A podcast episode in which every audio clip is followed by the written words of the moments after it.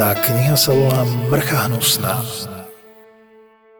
Kto by si už len chcel kúpiť knihu, ktorá sa volá Mrcha hnusná? Knihu Mrcha hnusná nájdete v sieti knihkupectiev Pantarej. Vo Štvorici na Pambici. No, tak si si vypočul, čo? O vrahoch. Ty si to počul celé, nie? Masaker. Kokšo, prišiel, rozštvrtil, dal do tohto. Ale to sa mi zase napríklad, na konci sa mi to páčilo, že, že to je v podstate práca. Len musí tam byť akože čo nejaký, ja neviem, ventil alebo niečo. Neviem, jak by som... Nemám rád negatívne témy, ale sú súčasť života, ale... Jak by som to spracoval, to by som bol veľmi. Tak každý je, má podľa mňa niečo iné v sebe. Mhm. Každý si zober, že je asi iný typ, vieš. Tým, že ja som strašne na emócie, že extrém, Tak ale ja som na emócie, že extrém. fakt, No, že za tou schránkou proste tvrdosti je... jasné, plačem, kričím, žena, všetko. Teším sa, keď sú svetielka. Všetko blíka. tak ale veď áno, ale na druhej strane máš potom zase to krimi a potom má zase toto. Som divná chalani? Mm, to sa Vôbec teraz mi netrieš.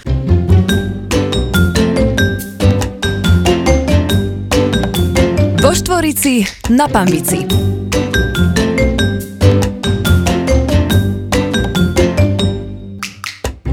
Ja som aj doma viackrát povedal, také Vešov asi koleduje, že to nedopadne dobre. A môže sa stať.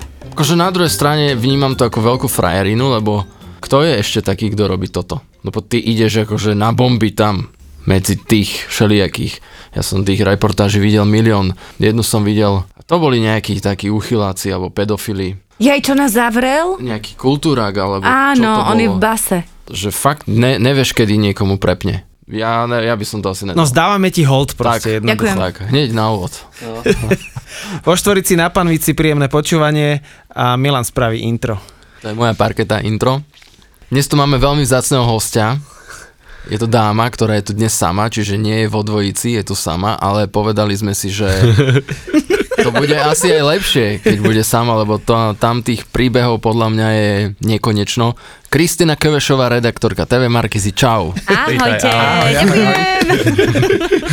Dobré intro bolo? Také si Krásne. ešte nedal, Milan. God bless. Veľmi si šikovný bol, také nečakané. No, ja mám jednu takú story, o ktorou sa musím podeliť. My sme s Kristinkou na začiatku rozprávali, Tonko proste, tak sme sa zoznamili, že robil eventy, my sme DJ a mne sa v Poprade, v takom jednom hoteli, to bol, tuším, že klub sa volal, že Domino, mne sa stala jedna strašne nepríjemná vec. Za mnou prišiel chalanisko, a povedal mi, že idem hrať do iného klubu veľmi, akože veľmi príjemne. A ja hovorím, že neidem, že, že ostávam hrať tu a bla bla bla bla bla.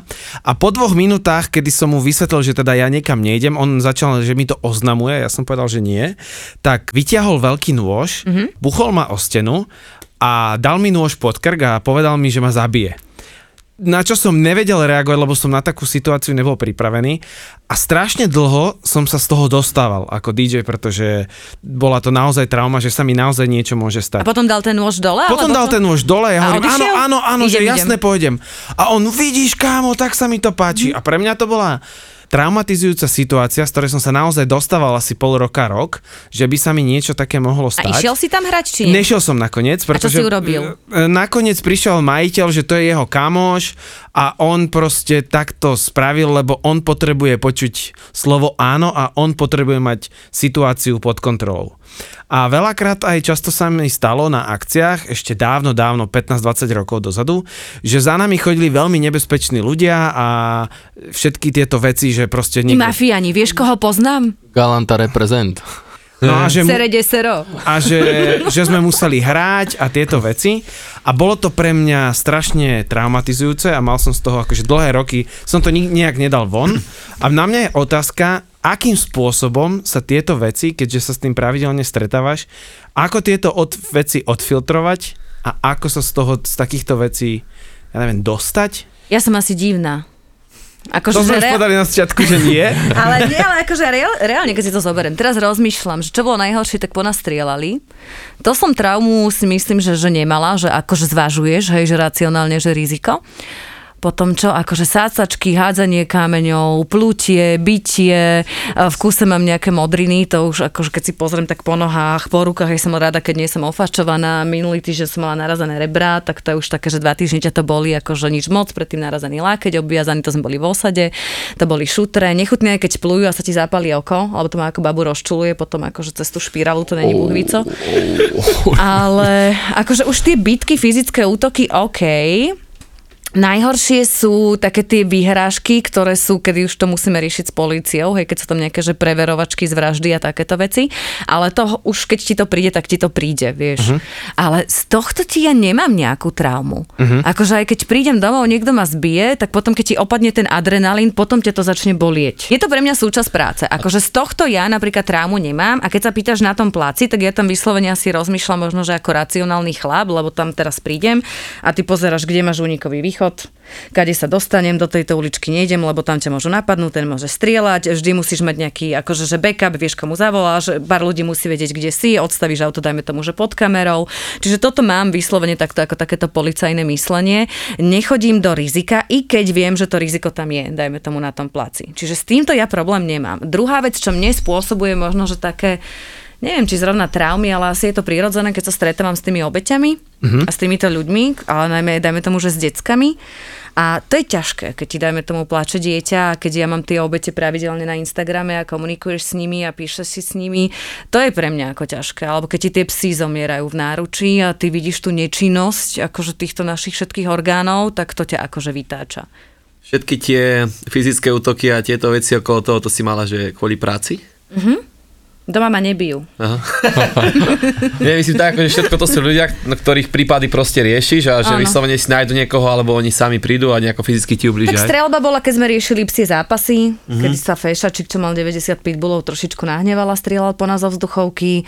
A potom bolo, keď ja neviem, keď sa riešila sereď, tak sa tam títo predajcovia rozčulovali, akože sáčačky, to je úplne akože bežné. Keď sme naháňali zlodejov, tak to akože sáče, hádže, šutre, pluje. Aha. Dosť často, to som veľmi nadšená v tomto korona time, keď to začne plúť. A, a potom osada, keď odoberáš psov, tak tam akože šutre letia pravidelne, ono je blbé, keď ťa to trafí do hlavy. Mm. Už dokonca aj melóny začali hádzať počas leta, takže si nežijú zle. Takže to je také, že poletí tam naozaj všeličo a minule už keď začali hádzať potkanov, tak už som povedala, že stačilo. A stáva sa ti, že kamoši ťa napríklad opustia a povedia, že tak my s ňou nejdeme, lebo tam hrozí riziko. Ja mám, svojho, ja mám svojho kameramana, s Hej. ktorým chodím. On je a- zvyknutý, hej? On to ako berie. Uh, oni sa tak striedajú. Ale akože žijú, hej? Každý rok je Žijú, nové. alebo sa ale striedajú. No, mala, ich, mala som ich viacero, ale ako ja neviem, že či to, niekedy to môže byť pre nich náročné aj na psychiku, čiže Aha. akože úžasní sú to, všetko boli chalani. Mala som jedného, potom prišiel ďalší, teraz Áno. mám ďalšieho kameramana a väčšinou mi tak povedali, že Kika, milujeme tú robotu, je to záslužná práca, ale ja si potrebujem psychicky oddychnúť. To je to, čo mi povedal jeden, že už keď, lebo oni musia tiež chodiť, dajme tomu na tie výsluchy policajné so mnou, čiže to akože je dosť prúšvih. A ďalší, viem, že sa chcel začať venovať viacej rodine a väčšinou tam už potom začne byť taký ten strach. Takže teraz mám ďalšieho kameramana. OK. A dúfam, že keď si nájde frajerku, tak ma neopustí. To má každý deň na výrobe. A keď si ju nájdeš, že neodídeš odo mňa, ne, ale keď za ňou zvyknem zase ďalší, vieš, a teraz ho musíš naučiť, aby držal tú kameru, aj keď ho bijú. Vieš čo, každý každý muž, každý muž mi- miluje adrenalín, takže podľa mňa akože... Nemiluje každý muž Fakt? adrenalín. Ja som myslel, že každý. Ja chcem skutočných mužov. Veď my, čo chodíme do tých osad, tak väčšinou baby, chlapi s nami nejdú. Fakt? Ochranárky sú väčšinou ženy, veď si zober, keď ja robím mm-hmm. s útulkami, ideme do tých osad, veď to sú baby, 50-kilové baby, či z kastračného programu, z útulku z Michaloviec, malá, krehka, dostane facku, ide ďalej, zobere, pesa, uteka, akože to sú baby. Ak ti bude treba niekedy niečo natočiť a bude to stačiť na mobil, tak mi volaj. Ja chcem, ísť, ja chcem ísť teraz do osady na východ inak. Idem tam odniesť nejaké veci a pobrať nejakých psov. Ideš? A No. stačí ti na telefón točiť? A Lebo nemám kameru. Ale fakt by som šiel. Ale veď môžeš ale na šírku, ale priprav sa, že musíš mať respirátor, okuliare, lebo veď tak to je covid time, tam sú akože všetci. Ja už mám imunitu. A musíš brať psov. Aha. No dobre, ďalšia otázka. Bola si odjak živa takáto priebojná, nebála si sa. Je to výchovou, alebo je to tvojou naturou? Podľa mňa aj aj. Jedna vec je, že máš gény, že máš niečo v sebe. Bol niekto v rodine taký? Počkaj, rozmýšľam, že ako jemne povedať, že moji rodičia sú normálni, ale divokí. Môj otec je hudobník, OK. čiže on je motorkár je taký presne typ, ktorý stále cestoval, čiže u nás bol taký ten humor uh, veľmi, veľmi divoký a veľmi živelný. Uh, mama ma učila, že nikdy neklam, nech sa deje čokoľvek. OK. Čiže ja som bola tak vychovávaná, že ma nechali. Uh-huh. Že keď niekto kričal, že to vaše dieťa je také živé, také nevychované, tak moja mama vždy bude šťastná. To budem, to budem používať ja, lebo... Áno, čiže by mňa neobmedzovali, že toto nesmieš, toto a práve, že ma učili, že vždy povedz pravdu a si zober, že keď som bola v puberte a teraz ti volajú rodičia, tak čo povieš, nie, keď zdrhneš na diskoteku. Mami, som doma, pokazil sa výťah a vieš, že mne volá mama, že čo robíš? Hovorím, mama, tančím na Digine, je to super. A ona ešte prišla pre nás akože do mesta a zobrala nás domov, čiže som mala taký veľmi otvorený vzťah, tým pádom som nemala potrebu klamať. Čo je možno, že fajn, aby rodičia komunikovali s deťmi. A to sa odrazilo teda aj v tom, čo robíš a je to aj tým, študovala si nejakú žurnalistiku alebo niečo, alebo to bolo čisto len nejaké, akože je to, bolo to tvoje hobby a pretransformovala si to do profesionálneho. Ono to prišlo úplne náhodou, vôbec to nebol nejaký akože, že cieľ, že ja chcem byť novinárka. Ja som strašne veľa cestovala, robila som zahraničí a potom som si hľadala školu, kde nebude matika. A prišla Ok, mi... to si bola spolu- tam, kde ja, v Trnave však. Fadiálka. Ja som si to tiež bral kvôli tomu, že tam není A prišla matika. ti to pomerne, že ľahká škola, tak tam Aha, ideš. áno, No, no, dosť jasné. praxe, no. Jasné. A bolo 70% bab v triede a 30% chalanov. No a potom si došla do Markízy, že čaute, ja tu chcem robiť nejaké krimi, alebo, lebo mne to príde, toto, čo robíš ty, že to je ako keby povedal niekto v tej telke, že OK, ona to chce robiť, nechajte ju, nech A robí. vôbec nie. Že Kde? ako keby to nebolo pod, eh, že, že neviem, máš nejakú poradu, že teraz ideme robiť to a to, nejakého šéfa nad sebou, alebo...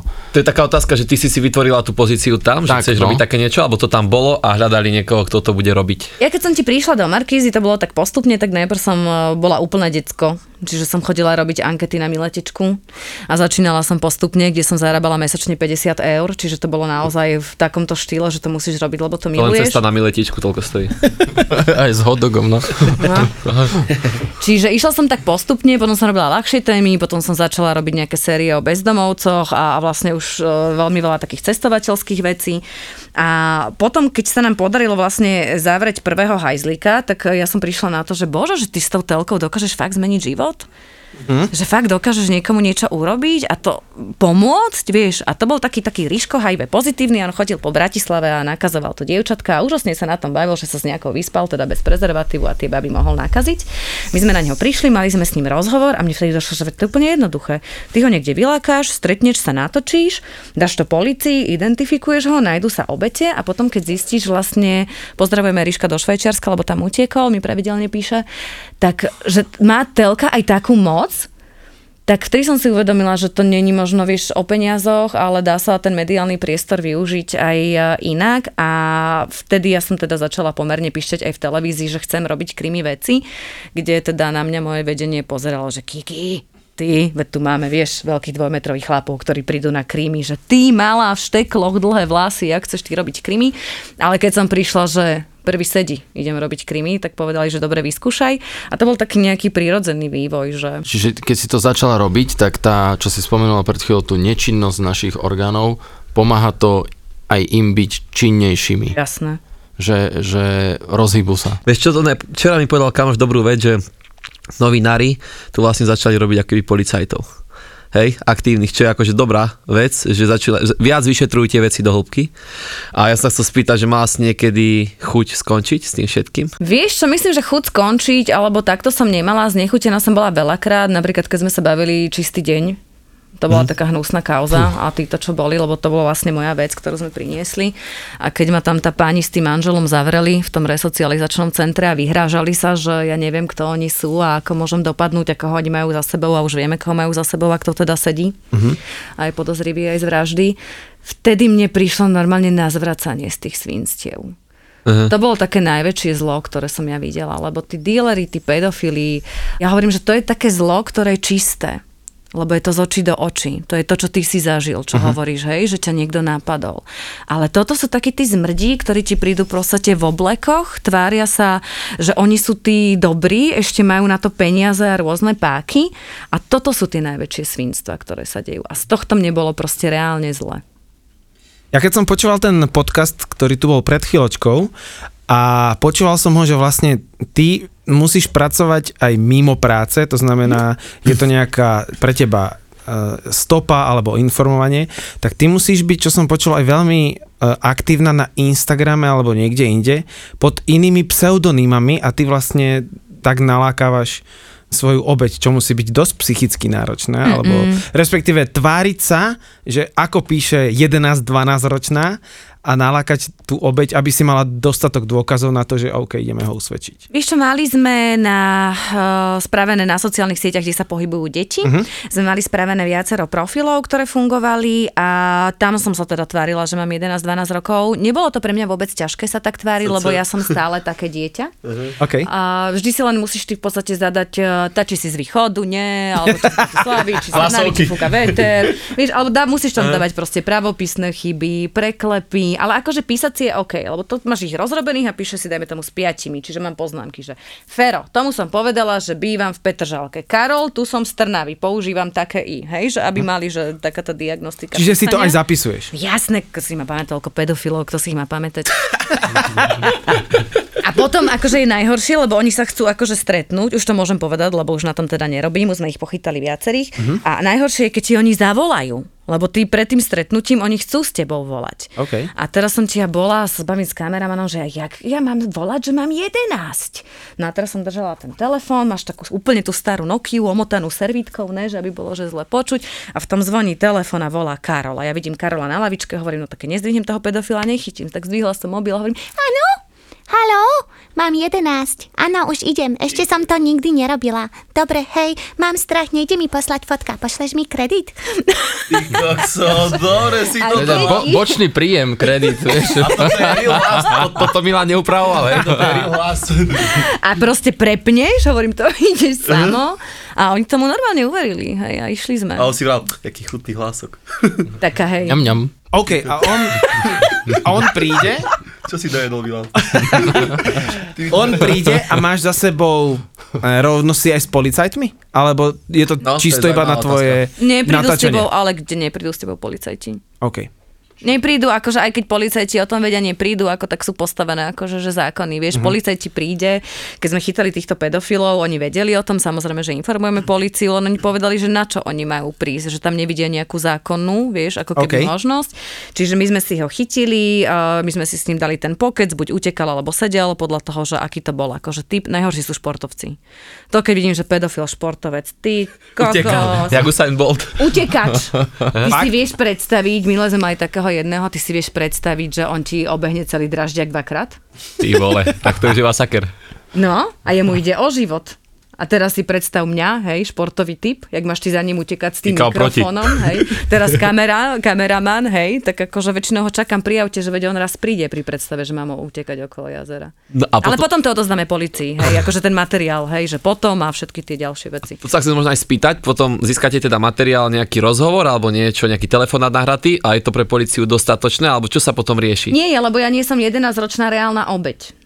Aha, čiže nebal si obe, čiže je to stále len teória, keby, hej? Druhá vec je, pokiaľ on to robil cez sociálne siete a na sociálnej sieti uh, je na to paragraf, ktorý nie je priamo sexuálne zneužívanie, ale je to ako keby, uh, nejak sa to, teraz neviem presne, Mhm. jak sa to volá, ale je to v podstate už trestné. Čiže na toto oni vedia začať trestné. Len čo je na tom asi najdôležitejšie, že keď takýto jeden fešačik si píše so mnou, čiže ja policii odovzdám Niky, z ktorých si píše, väčšinou ich majú viacero.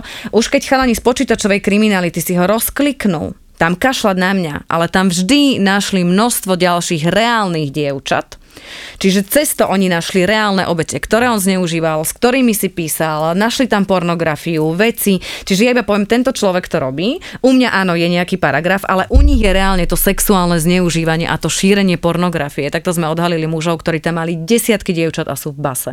A vždy sa to potvrdilo, keď takýto chlap písal. Už ich sedí zo pár. Keď sa na to ešte pozrieme z druhej strany, teraz tie dievčatá samotné, keď potom vlastne asi aj ich kontaktujete, hej, že čo sa udialo, tak oni majú tú motiváciu akože... Čo myslíš, policia, že ich kontaktuje? Hej, alebo hej, moje no. obete? Aha. Uh, tak policia potom, keď nájde, dajme tomu tie niky, tak ona musí tie dievčky, keď sa bavíš cez internet, ona Áno. musí samozrejme zistiť, na koho sú, ona ich musí stotožniť a potom by teda ako oni mali začať konať, hej, že zistiť, ako to je, ísť teda za rodičmi, tam musí byť psycholog a tak. Druhá vec je, keď ja sama nájdem obete, keď máme prípady, kedy máme jednu obeť a jedno dievčatko ti povie o ďalších a takto funguješ. A potom najčastejšie aj mne tie obete píšu samé, veľmi často, keď majú nejaký problém a väčšinu prípadov nemedializujeme, ani nebudeme medializovať, že tým babom, babám pomôžeme off record a nebudeme o tom robiť ani reportáž. Čiže čo je taká tá najlepšia cyber obrana pre dievčatá, ktoré sú v tom veku a sú veľmi zraniteľné? Komunikovať s rodičmi, uh-huh. to je prvá vec, sú to deti. Uh-huh. Rodiče majú komunikovať s deťmi. A povedzme si na rovinu, koľko rodičov sa baví o sexualite s deťmi? Čo si myslíte? Ja sa budem, dúfam. A asi sa budem na šupu. Obzvlášť tým, že mám dceru. Vieš, a vy- vysvetľujú, koľko no. rodičov sa baví o tom, že čo je Facebook, čo je Instagram, aké sú tam nástrahy, mm. alebo zlatičko neposielaj proste fotky, hej, aj keď si myslíš, že to je prvé. nejaký frajer, alebo čo, vieš, to mm. je... Strašne málo komunikujeme a tie baby častokrát ani nevedia. Vieš, oni sa tvária, že som kamoška a je to 50-ročný úchyl. Áno. Ja, že oni sa skrývajú za inú identitu. Jasné, aha. napríklad, alebo sa ti tvári, že je, vieš, proste mladší a posiela fotky. Aha. Alebo proste si vymámi akúkoľvek fotku a potom ju začne vydierať, že to zverejní, dajme tomu na internete. No, Fakt, vidíš, my sa fakt vzdelávali sami, že nás nikto neučil. Svojím spôsobom tie dievčatá sa vlastne, keď nemajú dostatok nazvem to, ja neviem, nejakej pochvály z rodiny. Myslíš, že je to aj tým, že sa chcú pochváliť niekomu, že napríklad ako dobre vyzerajú a tieto veci, že aj Keď to... sa bavíme o pedofiloch, to je čistá manipulácia. Uh-huh. Toto ja ti hovorím, že keď sa nakontaktuje páchateľ, tak takto manipuluje. Uh-huh. Hej? Druhá vec, potom sú tam baby, ktoré majú, dajme tomu, ťažké osudy, či sú z detského domova, zomreli im rodičia, rozvádzajú sa rodičia a teraz si predstav, že tá baba má 12, hej? V škole napríklad nemá také tenisky, ako majú kamošky, cíti sa byť šikanovaná, škaredá a niekto jej napíše na pokeci. Uh-huh. Ahoj, ako sa máš? Ako sa cítiš? Robia ti v tej škole zlé? A takto začínajú pedofily. Oni sa s ňou bavia, čo ju trápi. Aké má problémy. Potom ju zoberie na zmrzlinu. Potom jej kúpi tie tenisky. A takto sa s ňou stretáva niekoľko mesiacov a je to dobrý ujo. Potom Zlatičko vie, že ale ja vlastne nemám 25, ale mám 45 ale ja ťa mám naozaj rád. A to dieťa si povie, že tak v škole mi robia zle, mama sa dajme tomu nezaujíma, alebo pije, alebo rieši rozvod, tam ma nevidí. Vieš, a oni si získajú jej dôveru. A toto mi presne oni opisovali. Potom ju zoberie do auta. Vieš, ak si dospelí ukazujú lásku? Máš ma rada, ja ťa mám, pozri sa, tuto sa chytia. A dá jej ruku na rozkrok. A to dieťa nevie, čo to je. Hej, uh-huh. mne to tí baby opisovali, oni nevedeli, čo to je erekcia, oni nevedeli, čo to znamenalo, keď ten muž sa spravil. A potom to začnú stupňovať, hej, že chce pohlavný styk, chce análny styk a takéto veci. A keď tomu dieťaťu príde, že to není OK, ty si urobila niečo zlé a ja to poviem mame alebo všetkým, čo si ty urobila. Jasná, ona sa vtedy zlakne. Oni sú brutálni manipulátori. Čiže si vyhľadáva dieťa, ktoré uh, dokážu veľmi dobre manipulovať, deti, ktoré sú submisívne, ktoré si niečo prežili, alebo deti, ktoré vedia, dajme tomu nejak, že naletia na ten ich kolobeh a dokážu ich potom vydierať s tými fotkami. A sú ich tisíce, keď dáš dieťaťu mobil, dávaš mu zbraň. Ty vieš povedať, Kika, možno nejaký počet, koľko sa ti takto podarilo zachrániť tých, tých detí, alebo odhaliť? Ježiš, srdiečko, deti ti nepoviem, eh, že počet, ale napríklad, keď sme v, Sabinove zavreli Joška, Don Bosko zo Sabinova, svetý muž, čo sedí, tak on to robil 30 rokov. Ty vole. Vieš, ja som našla 4 obete, bavme sa o tom, že koľko ich bolo za tých 30 rokov, mnohé z nich nechceli hovoriť a vieme o nich. Zavreli sme Shelbyho, tam som bola tiež s viacerými, s dvoma, s troma. Našli mu plný počítač pornografie. Ja, ale- šiel ďalší pedofil z Pezinka. Tak musia tie deti strašiť, však, že 30 rokov ho nikto neudá. To je masaker. No neudá, lebo ľudia sa hábia, ľudia sú Áno. ticho. Nikto o tom nechce hovoriť. Stáva sa ti, že keď v podstate ten prípad e, dokončíš do konca, že ti tí ľudia naozaj že ďakujú, lebo To tá sú moji priatelia. že to si neviem predstaviť, že ako dlho musia tie obete žiť v strachu a zrazu to vykúpenie a v podstate môžeš za to aj ty. V podstate musia ti vzdať strašný hold a to musí byť strašný príval dobrej energie, že, že sa to stáva. Ja to s nimi stane. prežívam. Ty si predstav, že my keď robíme na tomto, že zatvárame pedofilov, tak ja som s tými obeťami v kontakte. Som s tými rodičmi v kontakte, sme spolu v kontakte mesiace, niekedy rok, dva. A naozaj sa veľmi zblížime a ty cítiš tú bolesť. Keď pri tebe pláče dieťa, vidíš ten strach, vidíš to, ako proste policia na to kašle. A potom, keď sa ho podarí zavrieť, a ja prehováram aj tých otcov, čo akože určite tomu budeš rozumieť, keď mi hovorí, že Kristina, on je stále na slobode, ja ho dobijem, zabijem, ja rozumiem. Uh-huh. A ja keď ho prosím, Bože, nerob to, lebo keď to v podstate urobíte, tak budete sedieť vy a dostaneme ho do tej basy a dokážeme to. A tie baby, aký on nepôjde nikdy sedieť a prečo ho nezobrali a stále ho vidia, to, to, je, to je šialené. Uh-huh. Čiže reálne, keď sa nám to podarí a toho človeka zavrú, je to úžasné, lebo ty vidíš, vieš čo, keď tie obete prídu, teraz som bola v Sabinove a oni prišli a tie baby, vieš, keď ich vyobímáš a bože, oni sú, je, strašne ich ľúbim, to mne idú slzy, keď o nich hovorím, lebo naozaj veľmi ich všetkých ľúbim a sú to takí moji blízki priatelia a ja som na nich veľmi, veľmi hrdá, že to zvládli. Ja mám na stole, mám samých takých anieličkov v robote a to mám od nich, od všetkých a... Koľko To sú tak akože priemerne taký pedofil dostane u nás, keď ho teda... Priemerne pod- no, najčastejšie podmienku. To fakt? Mhm. Ticho. Najčastejšie podmienku. Ak nebol predtým trestaný, a najčastejšie dostane podmienku. Je to smiešné. Najčastejšie sa ani, veľmi často sa ani dostanú pred súdy, dostanú podmienku. Čo ja viem, potom keď akože musíš nájsť ďalší prípad, hej, aby bol teda zavretý. Tento pedofil v Sabinove dostal 13 rokov a to viem, že sme všetci skoro odpadli. Že to je brutálne dobrý rozsudok. Hej. A oni chodia predtým ešte k nejakému psychologovi, alebo tak, či idú priamo do väzby.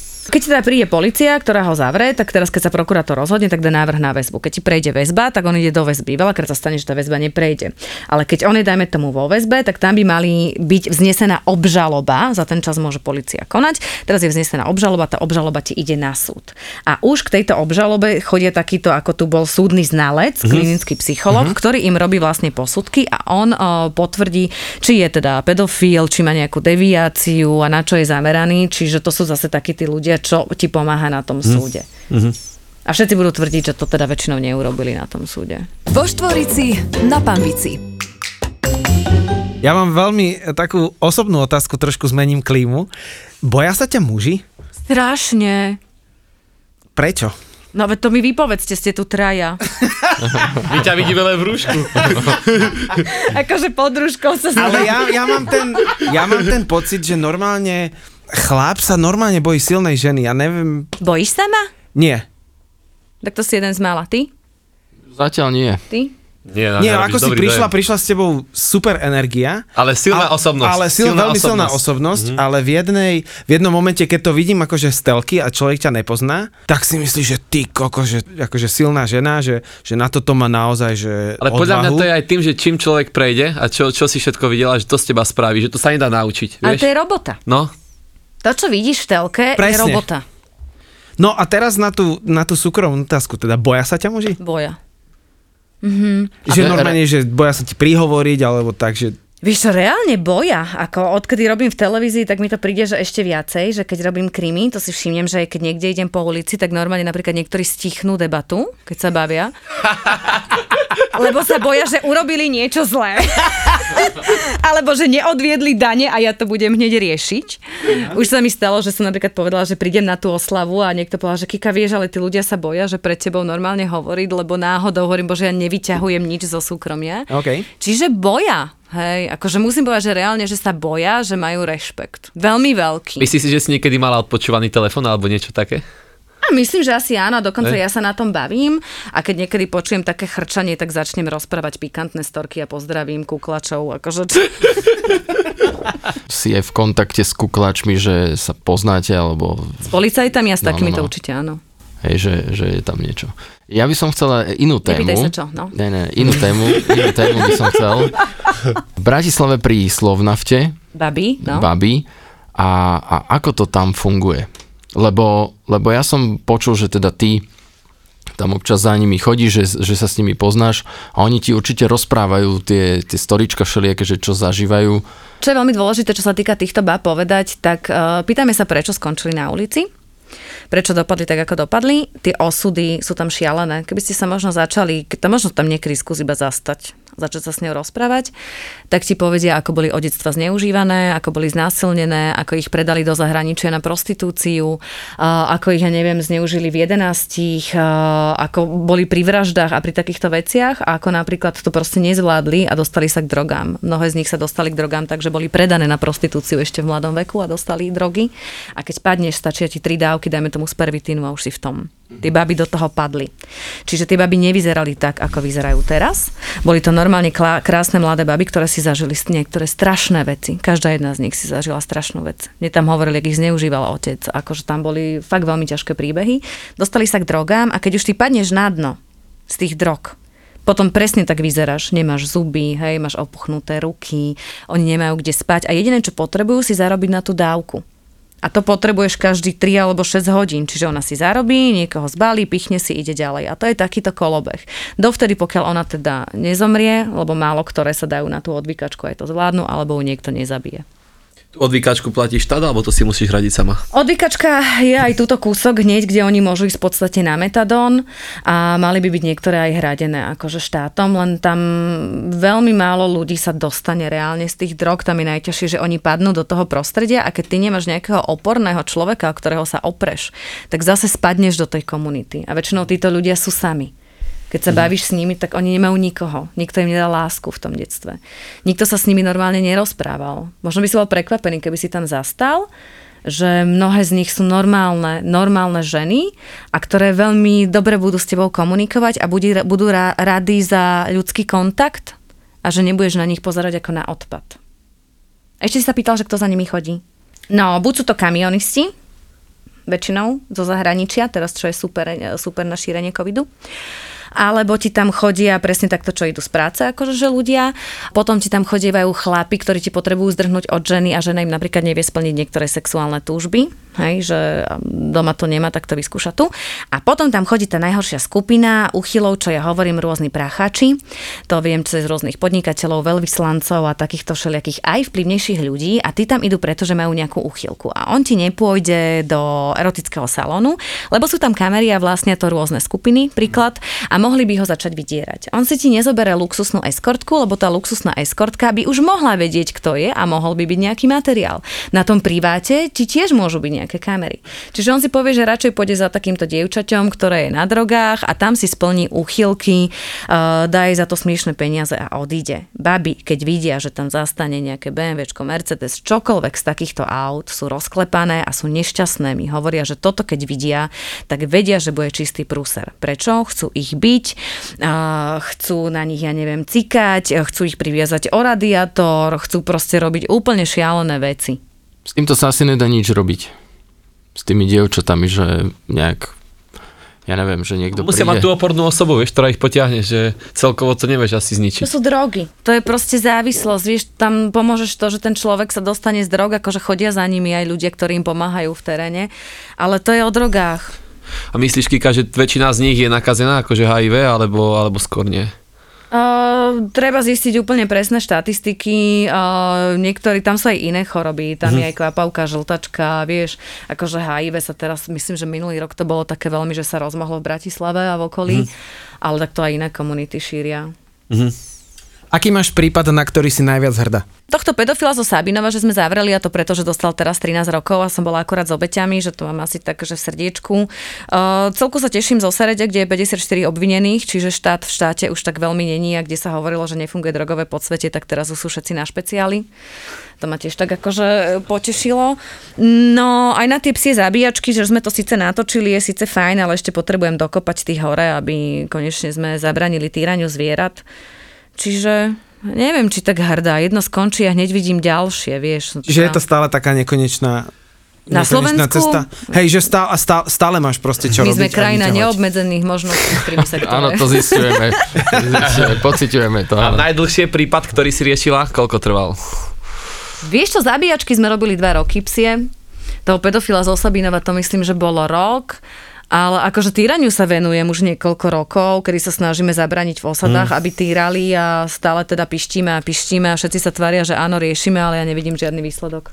Ako často ti prichádzajú výhražné správy? Výhražné správy mi veľmi neprichádzajú, lebo tak tí kriminálnici nie sú blbí, keď mi napíše tú správu. Naposledy mi písal uh, dealer Erik a ten už sedí. Aha, takže moc nepo, nepočetoval. A tak akože napísal mi, písal aj iným ľuďom, že on je dealer a ešte mi poslal fotku seba s pervitínom, ako predáva a že zase zle dopadnem, taký veľký frajer, gangster Erik som ho volal. Aha. Takže on mi akože tak popísal a potom gangstera Erika navštívila Naka. Tak som sa ho pýtala, či je stále taký gangster. Nevyzeral tak, vyzeral, že si trošku cvrkol. Mm. No, ale potom zase ho nenechali ho vo väzbe, hej, a dorezal nejakého mladého chlapca, lebo gangster si teda veril, že policia mu môže, viete čo teda hovoril, tak policia mu to teda aj prišla, hej, ale narazí ju. A teraz sedí Eriček. To sú také tie nebezpečné typy, ktoré nemajú rešpekt a hrajú sa na tie 90. roky.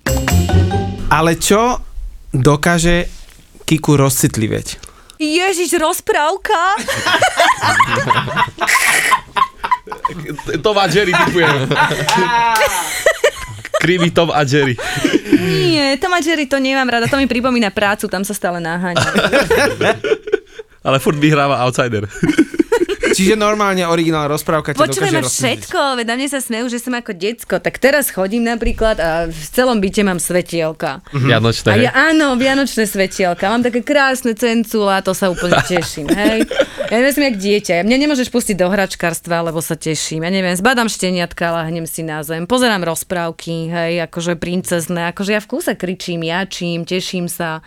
Odkiaľ fakt- bereš takú energiu? Cestuješ veľa? Čo sú také nejaké tvoje akože Cestujem záľuby? veľa, o, teda keď sa dalo, tak som veľa cestovala, o, so zvieratkami som veľa, psíkov, mám takých, o, tiež máme doma psov, kone, motorky, o, fitko, no. No, ja som sa dozvedel, že, že si sa otravila na nejakej dovolenke. No jasné. Na troch kráľov, tento rok to bolo, tento rok na Rajskom ostrove, čiže to bolo veľmi symbolické a predstav si, že som zožrala jablko smrti. Uh-huh. Volá sa to, že Manchinel 3, čiže takéto je jedno z najjedovatejších akože ovocí na svete. No a tak som sa teda druhýkrát narodila. To znamená čo? Nemocnica, normálne výplach? No, ono to vieš čo s tým výplachom veľmi nefunguje, lebo to sú naj, jedni z najjedovatejších stromov, ktoré fungujú. Čiže ty keď stojíš pod tým stromom, tak je to ako keby, že žije ravina, ten jedať tá spáli. Ono to v minulosti využívali, že zobrali tie plody a lovci lebiek to do toho A ty namočili. si si to náhodou zobrala? Ono to niekde spadlo medzi ovocia a ja som si, vieš, že pápa, hovorím, aké sladké, ešte si dám jedno, vieš, za chvíľu prestaneš vidieť, hovorím, ah, čo sa deje, tak som si doplávala na katamaran, teraz hovorím, je mi zle, tak mi dali nejaké lieky, hovorím, asi alergia na nejaké ovocia a už potom, keď som prestala vidieť od bolesti a nevedela som sa pohnúť a prišli ti akože šialené krče, lebo ono to pôsobí na tom, že ti to rozklada orgány, hej, postupne ako žieravina, tak ma brali do nemocnice, nepredstavuj si nejakú krásnu nemocnicu, to OK. bola nemocnica na ostrove, kde sme museli s tým katamaranom samozrejme prísť niekoľko hodín, potom nejakého domorodca poprosiť, aby nás tam zobral. Teraz, keď ma videla tá lekárka, tak si ma všetci chodili tak nenápadne, ak ja to robím, točiť na mobil. Ako umiera? že tá je ešte živá. A tak sa smiali, že zožrala Manchinel 3. A v nemocnici sa pýtali a ty, že to ma had naviedol, hej? Zo stromu poznania. V nemocnici akože prišla akurát lekárka a tá vlastne nič iné nerobila, len mi tak akože mačkala brucho. Mm. A keď sa jej pýtam, že prečo to robí, tak ona, že to keď stlačím, tak potom praskne orgán a vybiť mŕtva. Hovorím ďakujem. Čiže čakali, že či v podstate akože Testovačka. prežijem. Áno, ale dávali mi morfium a prežiť som prežila, ale s odstupom času bola to pre mňa najlepšia skúsenosť, ktorú som zažila a mala som ju zažiť. To, ale ne, že to budete všetci žrať. Mm, ja, Vieš ja neviem, asi. Že sme rozmýšľali, či jogurt, či kompot. Ja ani, ani neviem, jak to vyzerá. Ako ringlotka, také žlté. Uh-huh. Čiže veľa cestuješ asi. Ktorá bola taká tvoja, lebo tu musíme povedať na to, že on je veľký cestovateľ. Ale ja som bol v smutnom období, ja som musel, vieš. To nevadí. A... Mne sa podarilo 40 krajín prejsť za 2 roky, vieš. A Čo to sa bolo... ti stalo, keď si bol v smutnom období? Vieš čo, ani nie, že smutno, to bol taký rok, že všetko sa kazilo, som bol na operácii chrbta, pol roka doma, som sa, vtedy sme sa rozišli s frajerkou a ešte iné veci a vravím, že čo idem robiť, mal som posledných 10 tisíc na účte, mm-hmm. tak som si zobral Globus, otvoril Pelikán, kúpil som si 21 leteniek za všetky peniaze. Super. No a vravím, že dá ako bude a bolo dobre. A čo ti to dalo? Všetko asi. Akože hlavne ten rozdiel kultúr bol taký, že vnímaš, vieš čo, takú mapu sveta som začal vnímať, že je v pohode moslim, je v pohode ten, chudoba, není taká chudoba, keď žiješ tam, bohatstvo, že, že, že každý má svoje vlastné vnímanie a zistil som, že každý proste koná najlepšie ako vie, tam, kde je. Akože veľa vecí, no. A taký kľud asi. Ukľudnil som sa. A spoznal som peknú Rusku Máriu v Moskve. Musím ísť pozrieť ešte. Takže ste v kontakte, Aha, hej? sme inak. To je halu, že z každého štátu cca máš, máš takého jedného V každom kamoša. štáte si niekoho spoznal, áno, nejakú áno, Rusku. áno, áno, presne. No každú Rusku nie vždycky, ale Aj si Ale- s ňou pil? vieš čo je halu? Že tú Rusku som spoznal v Maroku. A. A tam sme pili, no. Kto vyhral? No, taká remíza viac menej. Á, takže Pamätáš or- si niečo z toho? Aha, pamätám si, akože ja si vždy pamätám, keď pijem, neviem prečo to tak je. A keď nie, tak fotky mi to pripomenú na druhý deň. Počkaj, ale úplne ti žiaria oči. Hej? Mhm. Díky. To bude osudová láska, kámo. Vieš čo? Asi hej, ideme napísať, keď skočí podcast. Čo tebe dáva cestovanie? Inak sa pozeráš uh, na svet, podľa mňa asi takú nejakú pokoru. Pre mňa bolo úžasné, keď sme boli v Nepále alebo v Indii. Nepal, to je masaké.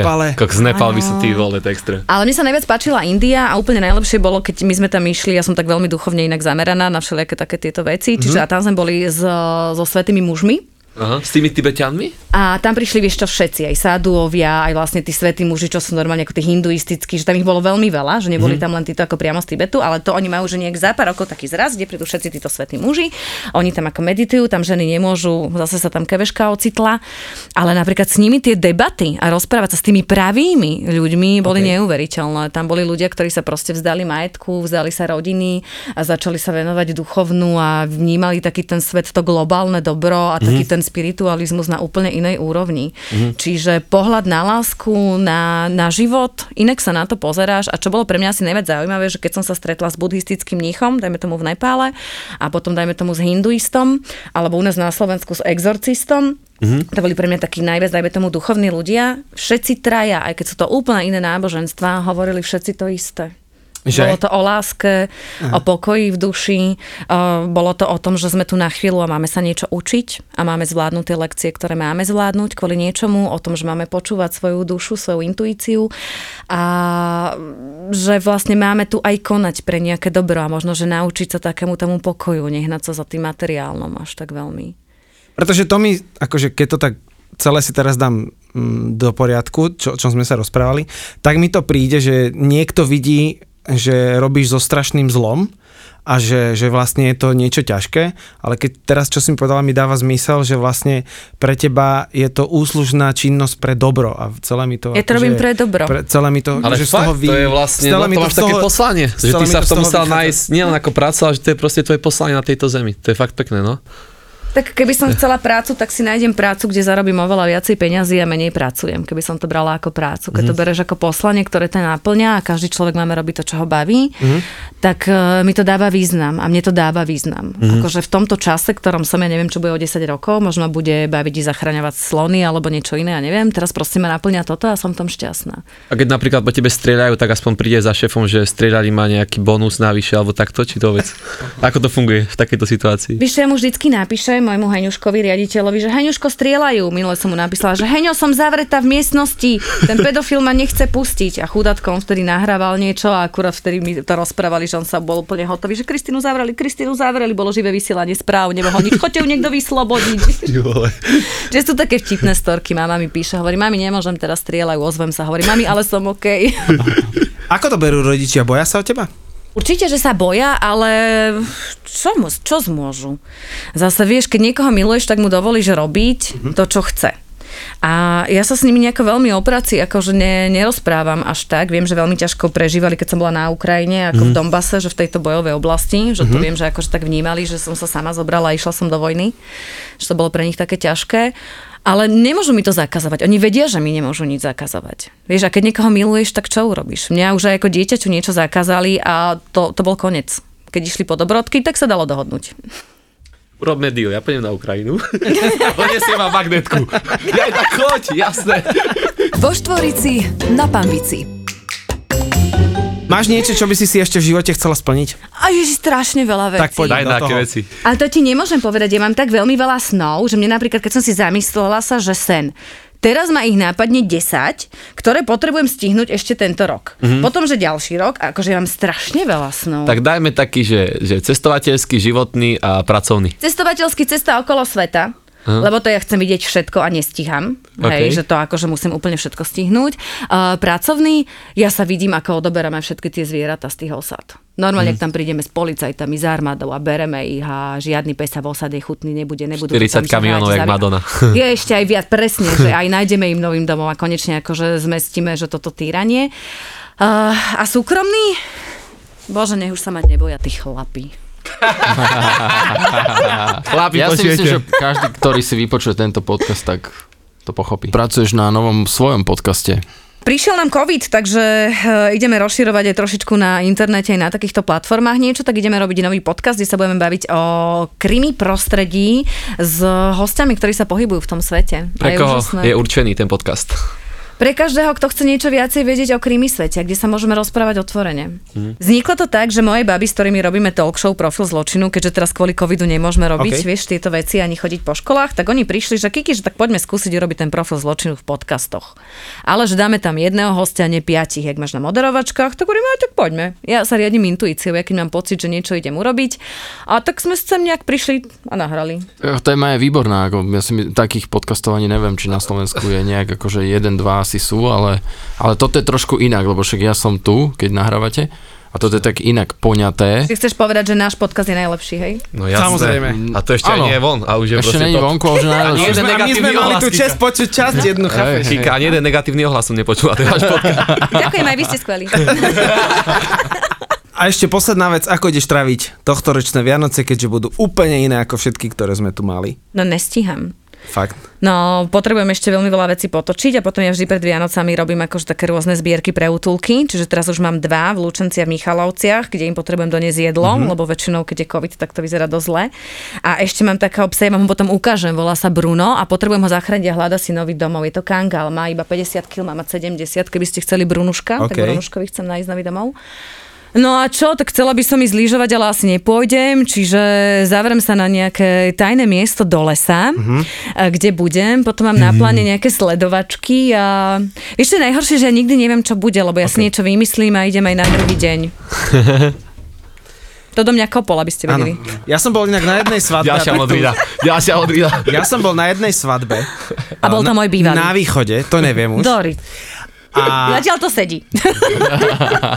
a čo mi Už je bolo... to krivý. Čo bola taká akože novinka, a teraz uh, ti trošku polichotím, bolo to veľmi milé, že svadobčania povedali, že namiesto kvetov majú priniesť eh, niečo, čo by dali uh, psíkom do útulku. Mm-hmm.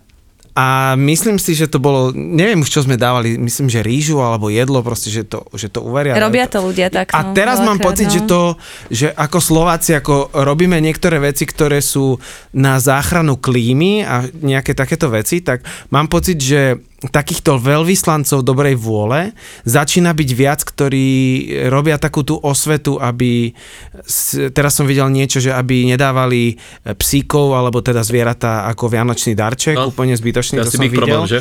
Teraz to Ale- riešim, hej. Hej, ale začína mám pocit, že tieto úslužné veci, e, nechcem povedať, že sú trendy, ale začínajú byť... Robia to, vieš čo, mne posielajú ľudia zo svadby, posielajú mi ľudia, keď majú 50 že si vypýtajú granule, ja pravidelne zbieram. Uh-huh. A nosíme, robia to, teraz mám napríklad jedného bývalého dealera zo Serede, ktorý sa polepšil a on napríklad predáva celý alkohol, ktorý má a za to chce e, vlastne nakúpiť granulky a odnáša ich, vieš, do, do útulkov. Čiže ako naozaj veľmi veľa ľudí zbierky robia, pomáha a zase kompenzujú to, kde zlyháva štát. Ale naozaj toho dobra sa veľmi veľa deje. Není len zlo, je aj dobro, musíte veriť. Najkrajšia bodka Netreba nič viac. za podcastom. Ďakujeme veľmi pekne, bolo to Ja skvelé. ďakujem. Ďakujeme ti krásne, Kika. Díky. Som čakala, čo vyťahneš s tým východom. Vo Štvorici na Pambici. Ty prípad dôverne poznáš. Musel som utekať za tú letnú kuchynku, zvracať, nemohol som sa na to pozerať. Príbehy sériových vrahov. Je možné, že páchateľová najbližšia rodina si na jeho správanie nevšimla nič neobvykle? Ja si myslím, že si všimli. A pokus o nahliadnutie do ich mysle. Nebol tam sexuálny motív vražd. No, nebolo to motivované sexuálnou deviáciou v pravom slova zmysle. Vražedné psyché. Psyché. Psyché.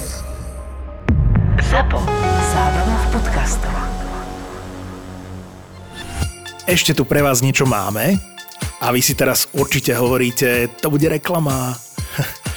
Je aj nie. Čaute, ja som Maťo, polovica ZAPO, zábava v podcastoch.